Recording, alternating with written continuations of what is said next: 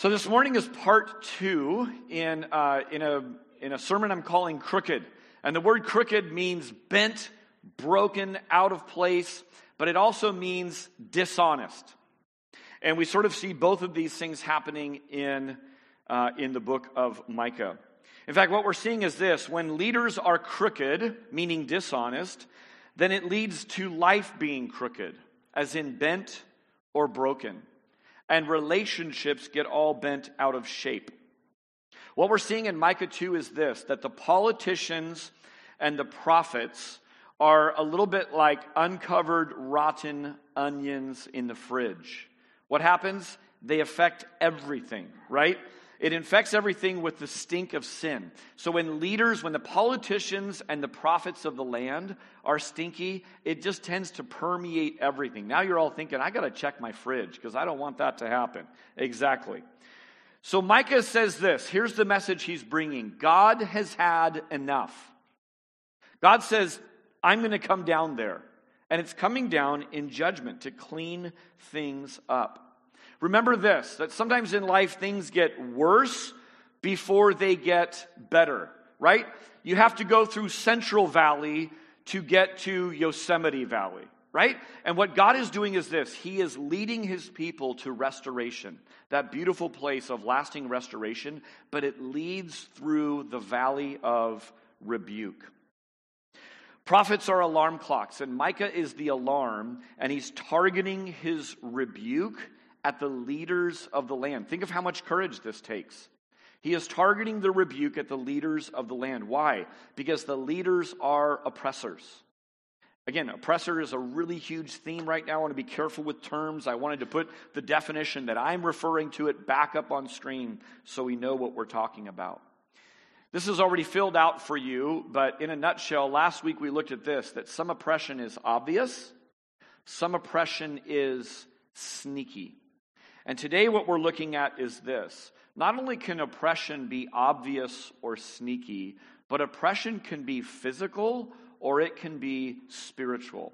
And I really want to camp out on this second piece today, that oppression can be spiritual. And that's what we're seeing uh, in this passage. So we're going to start with Micah two six in just a second. But before that, let me just get our heads around the role of prophet. The idea of what is a prophet. Um, and because that's not just fresh on our minds, perhaps. But in short, a prophet are men or women who had a formal or informal role, and they spoke divinely inspired messages to the people. When you see the role prophet in the Bible, that's what it's talking about. In essence, you might think of them as the mouthpiece of God. God working through human agents to speak to the people on his behalf. Now, when you hear the word prophecies, many people think prophecy as a future prediction of some events that are coming, and that's half right. That is what prophecies are. But prophecies also, uh, prophets can also speak to current events. Okay? So they can predict things in the future. Thus saith the Lord, a worldwide flood is coming. That's Noah. Noah's a prophet. And he built a boat for a bunch of years to kind of demonstrate that he really believed this was true. That was a future prophetic event. But prophets also speak into current events. Remember we talked about this last week, that um, with great power can come great corruption. It doesn't necessarily mean that if someone has great power, they will have great corruption. But it can and often does. Think about this. If a person can come along and, and attach God says to their message, doesn't that wield a lot of power? It certainly does. Now, in a secular place like ours, people don't really care that I'm a pastor. They don't go, wow, that's so interesting. They go, that's just weird. Like, what is a pastor? What does that even mean? Because we're a very secular area, right? People don't think about that. But in a in a more religious area, if someone comes and attaches, thus saith the Lord to it, God says, man, that wields a lot of power, and we see that used for good and for ill. So consider this as we talk about prophets. The Bible speaks very openly about prophets and a different category called false prophets. Prophets, false prophets, right? People who are telling the truth, people who are lying. Old Testament um, Old Testament consequence of being proven a false prophet. Someone who says, I am speaking for God, and it turns out not to be true. What's the Old Testament consequence for that? Stoning. It's death. God takes us really serious. Like, like someone standing up and saying, I'm speaking for God. Oops, just kidding. I was wrong. No, no, no. That's death. Because you either heard from God and you're speaking for God, or you haven't. So really, really serious between false prophets and prophets. Consider this. Micah says he was sent from God. Lots of people say they're sent from God. And Micah is an outsider with no formal role, being called to the seat of power, to Jerusalem, to call out people, people with roles, politicians and prophets. And he is calling them out. Remember, Micah is a nobody from nowhere. We saw that in Micah one one. And he's calling, he, he's going there to call out all that's going wrong in society. But Micah is not the only voice getting airplay. This is always true. Part of what makes life challenging is you always, on every issue, you hear one thing, then you hear another thing. Has our little computers on our phones made this easier or harder to discern what's true and what's not true? It has exploded to, to get every point of view ever in all of history around the whole world at all times. I took my niece to In-N-Out Burger after Great America this week. We walk into In-N-Out, and she, and, and she goes, I love this menu. I go, what do you love about it? She goes, there's only two choices. It's cheeseburger or hamburger. I'm like, oh man, you must hate the cereal aisle at Safeway, right? Because there's way too many choices. She just said, she doesn't, it's not about the hamburgers, how good it was. It's just the choice. It narrowed it for her. And she just absolutely loved it. So there's another group of people that are preaching a counter message to what they probably termed, oh, melancholy Micah. Don't listen to him. We've got another message for you. Here it is. Ready? Life is good, and God is good with our life. Life is good, and God is good with our life. That is their essential message. Look for that in Micah two. We're going to see that. Comfort, prosperity, and a God who would never be harsh or would never demand anything of them. By the way, do we see flavors of this with the Christian label on it? Absolutely. Do we see people preaching the Bible, but really just always, always, always preaching prosperity, comfort, health, wealth, and a God who never demands, and, and life that has no consequences? Man, we see churches filled with those kinds of people. Here's the million dollar question we're trying to get at today. Who is right, and how can you know? Who is right? When there are two competing messages, is melancholy Micah right, or these other ones that say life is good and God's good with my life? Who's right, and how do we know? Here's what we see over and over. If you use your brain, you look at it and you go, they can't both be right. We used to live in a nonsense world that said, well, all paths lead to God, everyone's right. But that doesn't make any sense. That's completely illogical. Consider this. No matter what you say with your mouth, you are a disciple of the voice you obey. So no matter what you say, you're a disciple of the voice you obey. There may have been professing believers in Noah's message. We believe you, Noah. We're with you. Keep building. They weren't true disciples if they didn't walk up the ramp, right? No matter what they said, their, their true self is exposed by the voice that they obey. So in this situation, do you live like Micah is right and receive his word and act accordingly? Woe is us. God's mad at us and he's coming to judge. That leads to a whole set of actions, beliefs, attitudes. It clears your schedule for a whole bunch of things. Or do you live like the prophets in power are right, taking them at their word and living accordingly? Every single person is called to listen carefully, discern wisely, and then act accordingly. Micah chapter two, verse six. Okay, we're going to read six through eight. I'm going to read this in New Living Translation. One of the things about the minor prophets tends to be they're a little bit like Shakespeare, and you read it and you're like, wow, how poetic. What does it mean? No idea. And New Living Translation, particularly on this passage, sort of has taken a little bit of the work out of it. I want you just to hear it. It may read differently than the E S V, which is what I normally read from. So just listen to what I'm about to read, uh, and you can check it out in your own text if you'd like. Popular opinion numbers are down for Micah, right? A lot of times you preach for God, you're not that popular. Where's your best-selling book? Uh, it didn't really go over so well. How come you're not asked to speak places? Well, I've got kind of a difficult message. You're all going to die. God's mad at you. Um, so he is recounting in Micah two six, he's sort of recounting this conversation between him and the people that don't like him very much. Here it is, Micah chapter two, verse six. Don't say such things, the people respond. Don't prophesy like that. Such disaster will never come our way. Should you talk that way, O family of Israel? Will the, will, will the Lord's Spirit have patience, patience with such behavior? If you would do what is right, you would find my words comforting. And yet to this very hour, my people rise against me like an enemy. You steal the shirts right off the backs of those who trusted you, making them as ragged as men returning from battle. Skip down to verse eleven. In verse eleven, we're talking more about preaching and prophets. It says this, suppose a prophet, this is Micah talking, suppose a prophet full of lies would say to you, I'll preach to you the joys of wine and alcohol. That's just the kind of prophet you would like. Here's what Micah's doing. Micah is using biting sarcasm to expose their lies.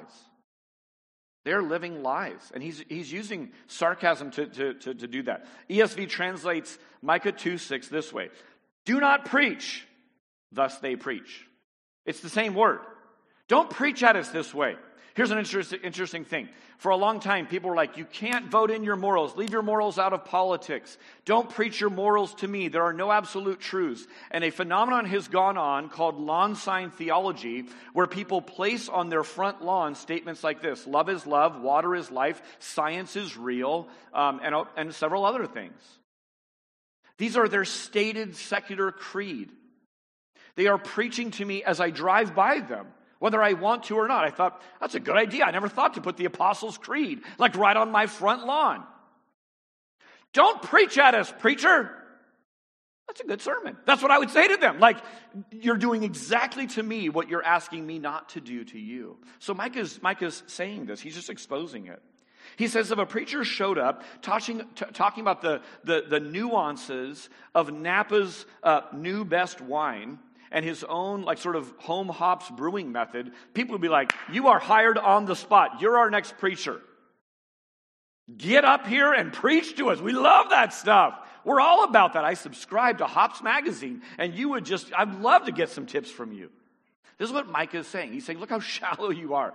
They're full of lies. You don't care about truth or, or, or falsehood. You care about what you want to hear.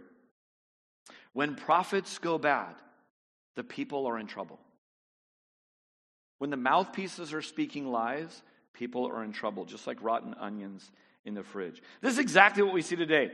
People have no patience for the hard truth of alarm clocks, even when the alarm clocks could save their life. There's a person sitting in here, I won't expose him. But anytime I mention sin and the hard truth of life and that you're all sinners and God's going to, you know, uh, judge sin and you need to repent, he comes and he just says, man, great sermon. Thank you so much for mentioning the wickedness of my fallenness and my sin. And I go, man, that's that's a guy who when, when we sing, my heart needs a surgeon. I don't need a few tweaks. I don't need to just sort of get a couple new good habits to, to practice my way out of this. I am desperately wicked. Who will save me from the wretch that I am? Praise be to God. That's why it wells up from our chest and we can't even contain it when we come and sing about the gospel. So friend in here who keeps me preaching hard messages of truth, you're welcome. When you preach the Bible, that's what happens. Here's, the, here's something you may want to write down. People are starving for a messenger that affirms their desires and ignores their sin. People are starving for a messenger that affirms their desires and ignores their sin. And don't think I'm talking about those outside the church. Remember, Micah is pointed inward at God's people, those who would say, we are God's flock. So in modern day vernacular, it's right here in the church. It's not out there. Those people, yeah, those wicked people. No, it's us wicked people. Let the scriptures be a mirror to your own heart. A Christianity with no cost and no consequence is what's called a false gospel. False gospels are a false hope preached by false prophets. A God who is patient, a God who is understanding and overlooks our faults. If you do full stop right there, that's a fifty percent truth, because that's all true of God. But last time I checked, a fifty percent truth is at least a fifty percent lie.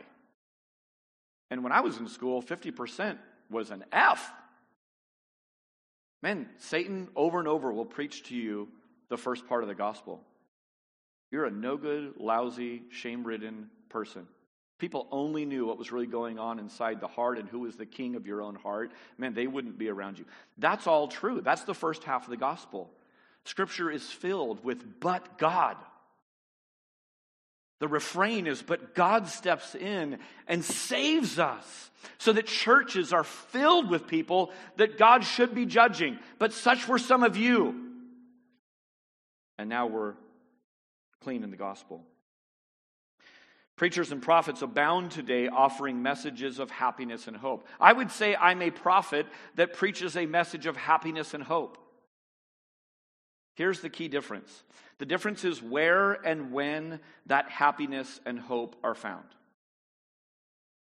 I think everyone's preaching a message of happiness and hope. It's where and when are those things found. God's way often leads through rebuke and pain. Central Valley, hot Central Valley. By the way, we had someone from the Central Valley last week. My apologies. God's way often leads through rebuke and pain onto true and lasting restoration. We have a saying around here we say all the time, come as you are, but don't stay that way. What that message is saying is this: God is welcoming of all sinners. God is welcoming of all sinners, but he is affirming to none. God welcomes all sinners, or else none of us would be welcome in God's house today. But he doesn't welcome you and then affirm your cancer.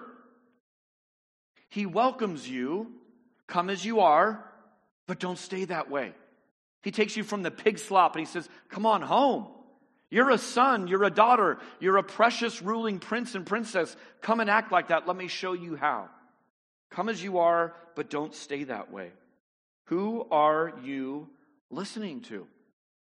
Where do you go for the voice of truth? False prophets oppress people by giving them a message they want instead of a message that they need. And in fact, by failing to fulfill their role of warning, they are acting as enemies to the people of God. It's the height of selfishness to say, I don't want the people to be mad at me, so I will withhold warning so I could keep preaching a message that seems to really be winning a lot of attaboys after the sermon. If these false prophets were parents, we would call them foolish, because we would see that they are in the very act of creating spoiled brats out of their precious offspring, giving them all that they want and never countering them. Isn't it true that the character that life demands is forged out of hardship? It's forged out of loving discipline, and sometimes very painful rebuke. Hear me, both your kids and the parents in this room wish it were different. It's not. We're the kids of God. This is how life is. The N I V application commentary said something. I just want to quote it in full so you could hear it. He writes, false prophets downplay or deny the reality of God's anger. Listen to this. They reimagined the Creator into a humanly synthesized and sanctified version of a great loving Santa Claus, which has little basis in history, in revelation, or in personal experience. I want you to imagine a scenario that's not far-fetched for some of you. Imagine what happens if your child comes to you with the news that they are attracted to their same gender. Or they come to you and they say that they heard that you can be a boy trapped in a girl's body. What do you do? How do you respond? These are weighty topics. These are really important topics. Think about this. Aren't you glad, in fact, aren't you overjoyed that your kids know that they can come to you and talk about this? You know, you want to know where to start? Start right there. Celebrate the conversation. Celebrate that they knew to come to mom or dad or mom and dad with this really important question. Man, just start there. Secondly, are you scared in this moment because you want to get it right? Maybe you've been dreading having difficult conversations, and you, of course, want what's best for your child. Pray all of that to God. If you don't know how to pray in a moment's notice with your heart rate starting to increase and your palms getting sweaty and your blur, your vision getting blurry, however it manifests in you physically, start learning those prayers or start trusting God more. Because when you get in those situations, you learn very quickly. You don't go, "Our Father who art in heaven, hallowed be." You don't have time for that. It's Peter on the water. You say, "Lord, help! Right now, help. I need your help. Would you fill me with wisdom?" Here's what's even more powerful. If your kid's old enough, invite them into that prayer. "Hey, mommy's feeling kind of nervous right now, and I think it's just because I think this is really important. I think this is an important conversation. Can we just take this to God right now? God, would you help us? We know that you're a loving Father. We know that you created our bodies, and, and, and this is a wildly confusing topic for a lot of people, and I think you're nervous, and I think I'm nervous. Let's just bring that to God." So if and when this conversation comes, celebrate that you're having the conversation. Affirm it. Say, "Man, there's going to be loads more like this. So great that we're having this." Secondly, just pray these things. Who is right on gender issues? Who is right on healthy sexuality and love? How do you know? How do you absolutely know? Let me give you three, three wildly popular belief systems right now. Love is love. God is love. Love is God. We're not going to take time to unpack these, but you guys kind of recognize those, right? You kind of could, you kind of could put out some basic tenets of what a person with that belief system around relationships, gender, sexuality would, would be on, on, on all of those. Do you see that these are mutually exclusive, meaning they can't all be right? If you subscribe to one, again, it doesn't matter what you say. The one that you obey is really the one you're a disciple of. So three belief systems, and here's what's kind of fascinating about it. They're similar sounding ideologies. They have similar words. There's massive implications for where this all goes. Now that's just the area of sexuality. What about the ethics regarding the mind, the mouth, and your hands? Where do we go to what is good and just? To know for sure what's, what's good and beautiful, what's wicked and ugly. Gossip, greed, and gluttony. Those are all still sins too, right? My Bible hasn't changed on that. Here's a question for parents. Parents, will you oppose your children in love when they are choosing sin? Children, will you oppose your children in love when they are choosing sin? Or, in the name of love, will you affirm them in their sin? This is devastating Christian families right now. I've been a youth pastor for a lot of years in this very city. This is wiping out families left and right. In my days as a bagger, the biggest moral choice people had to wrestle with is paper or plastic. Paper's killing the redwoods. I can't do that. The plastic's killing those dolphins. I mean, I'd sit there going, "Can you just pick? Because like we have more customers. I'm a bagger. Like, just carry them. I don't know. That was the biggest moral decision when when I was in college, and now it's gotten a little bit higher. The stakes are a lot more difficult, particularly around gender issues and struggle with same-sex attraction. God tells us what is good. He has told you, oh man, what is good, and what does God require of you? God created us male and female in His own image to glorify Him. That's a really simple, succinct way of the Genesis story, understanding who we are. This is bedrock truth, and it hasn't changed. He assigns our gender. We live within His created reality by receiving our gender as a gift.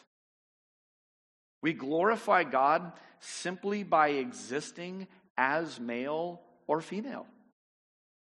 I mean, you wake up, you glorify God with your gender.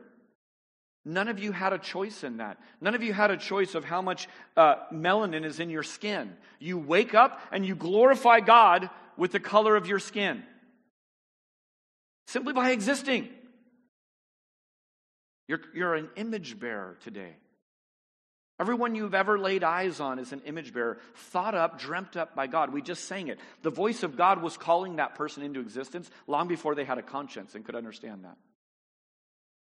To do different, to reassign gender at will, to force our created reality on all others and then punish them if they don't comply with our wishes, this is the pinnacle of pride.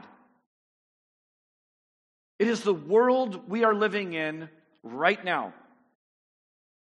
Hit pause for a second and check your own internal world for a second. There may be some of you sitting here right now saying, "Preacher, don't preach. Don't preach on this stuff. Move on. God doesn't care about this. God cares about my happiness. My kid's happy. I'm happy. We're in a good place. It's been a rough patch. Move on." Can I lovingly, gently, but clearly show you something? This is exactly what's happening in Micah two. Verse six. Don't preach. Such disasters will never come our way. False prophets are calling wicked things beautiful and beautiful things ugly. Now, this has been going on for a long time. We don't have a corner on the market. In fact, I would call the very first prof- false prophet in human history is Satan as serpent in the garden. What's this? What's the strategy of Satan as serpent in the garden? Number one, he counters the plain word of God. Did God really say? Let's get into the language. Let's get into the nuance. I don't think that's interpreted correctly. That bedrock truth of do not touch, let's examine it a little bit. Did God really say? So he counters the plain word of God. Secondly, he offers his own version of reality. He reassigns reality at his will. He says, if you eat this fruit, you will surely not die. Man, God's good with your life the way it is. Life is good and God's good with your life. Do what you want. That's the strategy. Again, this sounds just like Micah two. Surely disaster will never come our way. Satan, of course, goes on to prescribe how to be happy. How do you do it? Here, take a bite. It's easy. It's a fruit. Just eat it. And what's the promised bliss? Catch this. To be like God. Man, it's so predictable. You can see this in the garden. You can overlay this on what's happening in our culture, in our day. Eve, of course, took a bite. Then she offered it to her husband. And the rest, they say, is history. Our sordid human history. Christian, will you ignore your sin by only listening to those who prop up your lifestyle? Or will you give ear to those who are sounding the alarm, even when it's annoying? Even when it challenges what you had already thought? Turning your Bibles to Acts chapter twenty.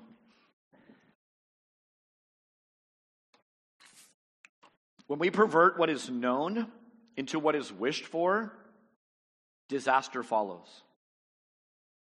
All of us do this regularly. We pervert what is known into what is wished for. We conveniently ignore certain realities. This is Paul talking to the other elders as he's about to leave them, never to return again. Acts chapter, Acts chapter twenty, verse twenty-six. He says this, "Therefore I testify to you this day that I am innocent of the blood of all." Do you hear what's at stake? The blood of all. Blood is on the hands if we are witnesses who fail to sound the alarm about sin. Paul's saying, I didn't do that. Verse twenty-seven, "For I did not shrink from declaring to you the whole counsel of God," even the hard parts. "Pay careful attention to yourself, leaders, and to all the flock in which the Holy Spirit has made you overseers, to care for the church of God, which he obtained with his own blood." Man, this works for parents as well. Parents, pay careful attention to your teaching. Pay careful attention to your own walk with God. You don't think as a pastor it's not hard for me to, to get confused? Am I an employee for God? Do I work for God? Is he the boss? Or my beloved son of God, is he my father? Surely he's a good boss. I love my boss. But a pastor can very easily fall into, I work for God, I work for God, I work for God, and forget, no, no, no, I'm a beloved son. We can all fall into this. He goes on in verse twenty-nine to state very plainly this truth. "I know that after my departure, fierce wolves will come in among you, not sparing the flock." Now, the outside attack of a wolf in a sheep pen, obvious oppression or sneaky oppression? Not a trick question. Obvious. If there is a wolf visiting your sheep, Shepherding one oh one, that's not a good visit, right? There's something else going on right there. Shoo that little wolf away. That's obvious oppression. Listen to verse thirty. "And from among your own selves will arise men speaking twisted things to draw away the disciples after them." Question, is that obvious oppression or sneaky oppression? That's sneaky. Wolf, obvious. Wolves dressed as sheep, not so obvious. People will rise from your own midst. That's right in here. From your own community. Speaking twisted things. They're false prophets. They're spewing lies. They sound really convincing because they're drawing disciples. It says, "Therefore be alert, remembering that for three years I did not cease day or night to admonish you, to admonish every one of you with tears." And I love this concluding part of this passage. Verse thirty-two says this, "And now I commend you to God and to the word of his grace." That's a beautiful thing for a pastor to say. It's a beautiful thing for a parent to say. It's a beautiful thing for a discipler and their mentor to say. I commend you to God and to the word of his grace, which is able to build you up and give you the inheritance among all those who are sanctified. I want to say on my departure, I spoke it all to you. I didn't hide behind easy truths so that you'd like me. I didn't avoid warning in the name of building you up when really it was just making it easier on me. I too commend you to God and to his word. I too say that's what's going to build you up in the Lord. It's going to steer you on the straight and narrow. I want you to look at the screen for a second. I want you to count the number of crooked lines that you can see. Okay? And then after you count that, I want you to give me an answer. I'm not going to call on you, so don't panic too much. All the introverts are like, shh, don't look. I want you to think of how you would know for certain that that line is crooked or straight. Looking at it from a screen from your distance, without something being reliably straight, it is really hard to tell what is crooked on this screen. If I were to pass this paper around and have a ruler that's sitting in my office, I was going to do that last week with the kids. Probably not very COVID compliant, but here we are in July. If you have a ruler, something that you are very confident is straight, it makes this exercise crazy easy, right? Enter God's helper. It helps us look past perception to what's really going on. Okay? How about over here? Any crooked lines this way? How about down here? How about down here? There we go. How about way up here? Maybe there's a crooked line. Oh, man, there's no crooked lines to be found on this screen. Some of you are teachers. You may have used this with your students before. It's just an optical illusion. The perception is that they're all crooked. The truth is none of them are crooked. But how could you possibly know for certain? You've got to get something that's straight to measure it against. I entrust you to God and His Word. It will not fail you in knowing how to live. I want to get to the hope of the passage today. Where is the hope for crooked mankind? Is there any hope of rescue for a crooked generation? The answer is a resounding yes.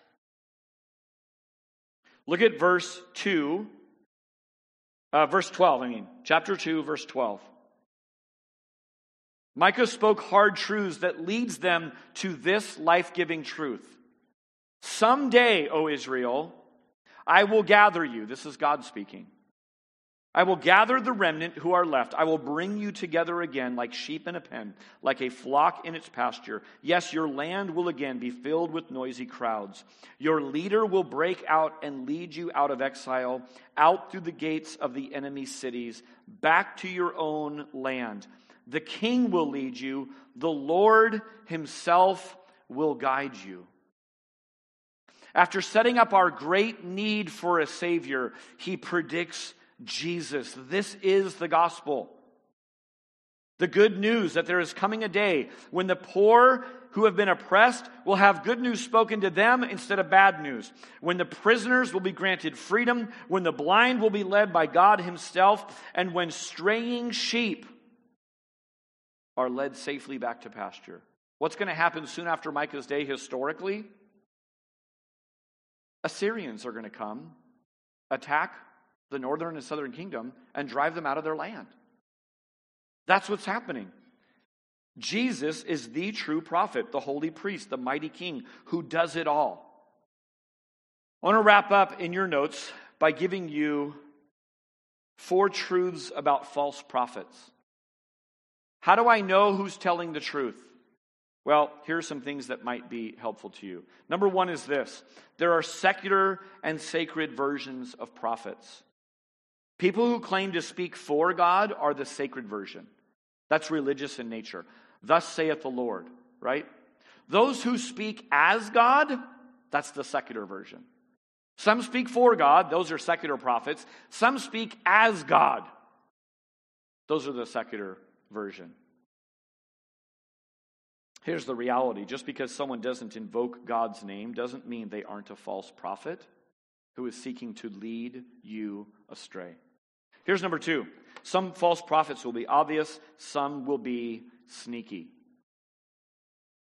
The rapture will come on May twenty-first, two thousand eleven, and the world will end on October twenty-first of that same year. True or false? False. How do we know? Because we're on the other side of history. Who said this? Harold Camping. On May twenty-first of two thousand eleven, I think it was a Saturday. I didn't go back and look this up, but I think we were doing some kind of a free uh, garage sale for the neighborhood. And I think people thought we were like giving our stuff away for the rapture, so I think it was well attended. I had a lot of cool spiritual conversations. You know what happened on May twenty-first? Reuters reports this, that Harold Camping was in his Alameda home with the shades drawn. On May twenty-second, so that would be the day after the rapture, he comes, he comes out and he said he was flabbergasted that the, rap, that the rapture had not occurred. Yeah, you think? I mean, he put his whole stock in, I figured out the date, here it is. He stated that he was looking for answers. That, yeah. And that he would say more when he returned to work on May twenty-third. Now, you think he'd fire himself as a false prophet. I'm no good at this. I mean, he should have been checking the one-ends. Honestly, I know some dear brothers and uh, uh, sisters in Christ, sincere brothers and sisters in Christ, who really said, yeah, I thought he was right. I mean, what he was saying seemed to be accurate. I mean, he was quoting Scripture. He had all this research to back it up. That's obvious false prophet, especially when it's ten years, ten years later and it didn't happen. Most false prophets will be sneaky. Here's the kicker. They'll look just like you. Most crimes are committed by people. They go, I had no idea that was going on in that person's home. I've lived next door to that guy for fourteen years. Not a clue. Matthew seven fifteen, what does Jesus say? Watch out for false prophets. What does Micah say? Be aware. This, this says, uh, watch out. Watch out for false prophets. They come to you in sheep's clothing, but inwardly are ferocious wolves. Jesus is telling us two really important things. Watch out. The reason for that language is they're so deceptive. They sound and seem so legitimate. But the second thing he's telling us is our third point, that false prophets are extremely dangerous. Again, you could have never seen sheep and wolves, and you get the metaphor. It's not watch out. These are, you know, these are the the the, the fleas of the world. They'll really make the sheep itch. It's their wolves. They're ferocious wolves. They survive on always finding new prey. And when they meet the new prey, they attack and they devour until they get their fill. Look at Second Peter two. These are all in your notes, so you can go back and look at them. It says, but false prophets also arose among the people, just as there will be false prophets, false teachers among you, who will secretly bring in destructive heresies, even denying the master who, who bought them, bringing upon themselves swift, swift destruction. And many will follow their sensuality. That's number four. Number four is this. They follow their own lust. Given enough time, you will see eventually money, power, or sex emerge. I mean, humans just, it's vanilla, chocolate, and strawberry. It's like those are the base sins. You will see over time one of those things emerge.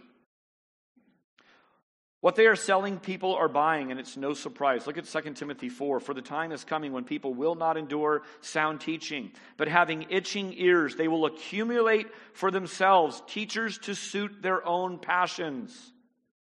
Interesting choice of word, passions. And will turn away from listening to the truth and wander off into myths.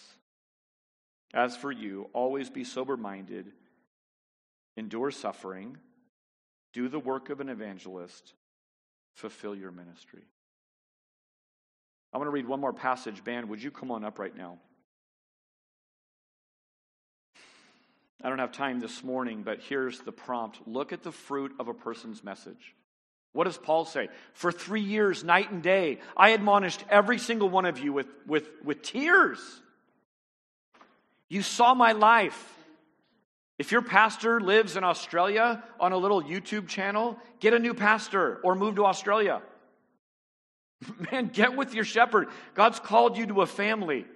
I've got this great dad. Yeah, who is he? Well, he's Michael Jordan.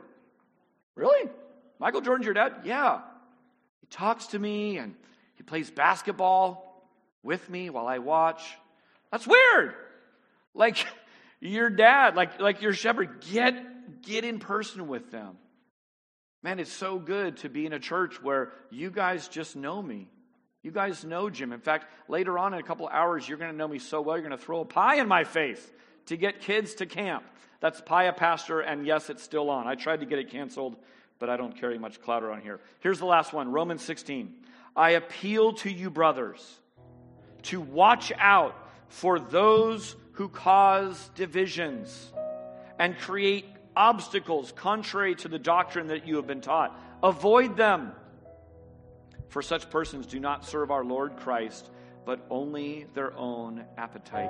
And by smooth talk and flattery, they deceive the hearts of the naive. Pray with me, church. God, you have wizened up even the most simple of us in the room today. God, just the gift of your Holy Spirit, the presence of the risen Jesus, reading the Word of God is powerful enough to cut through all the garbage, all the smooth talk and flattery. God, thank you for that. I pray that you would keep us on your path of life. God, there are so many voices calling us in so many different directions. Help us to hear yours alone. In Jesus' name.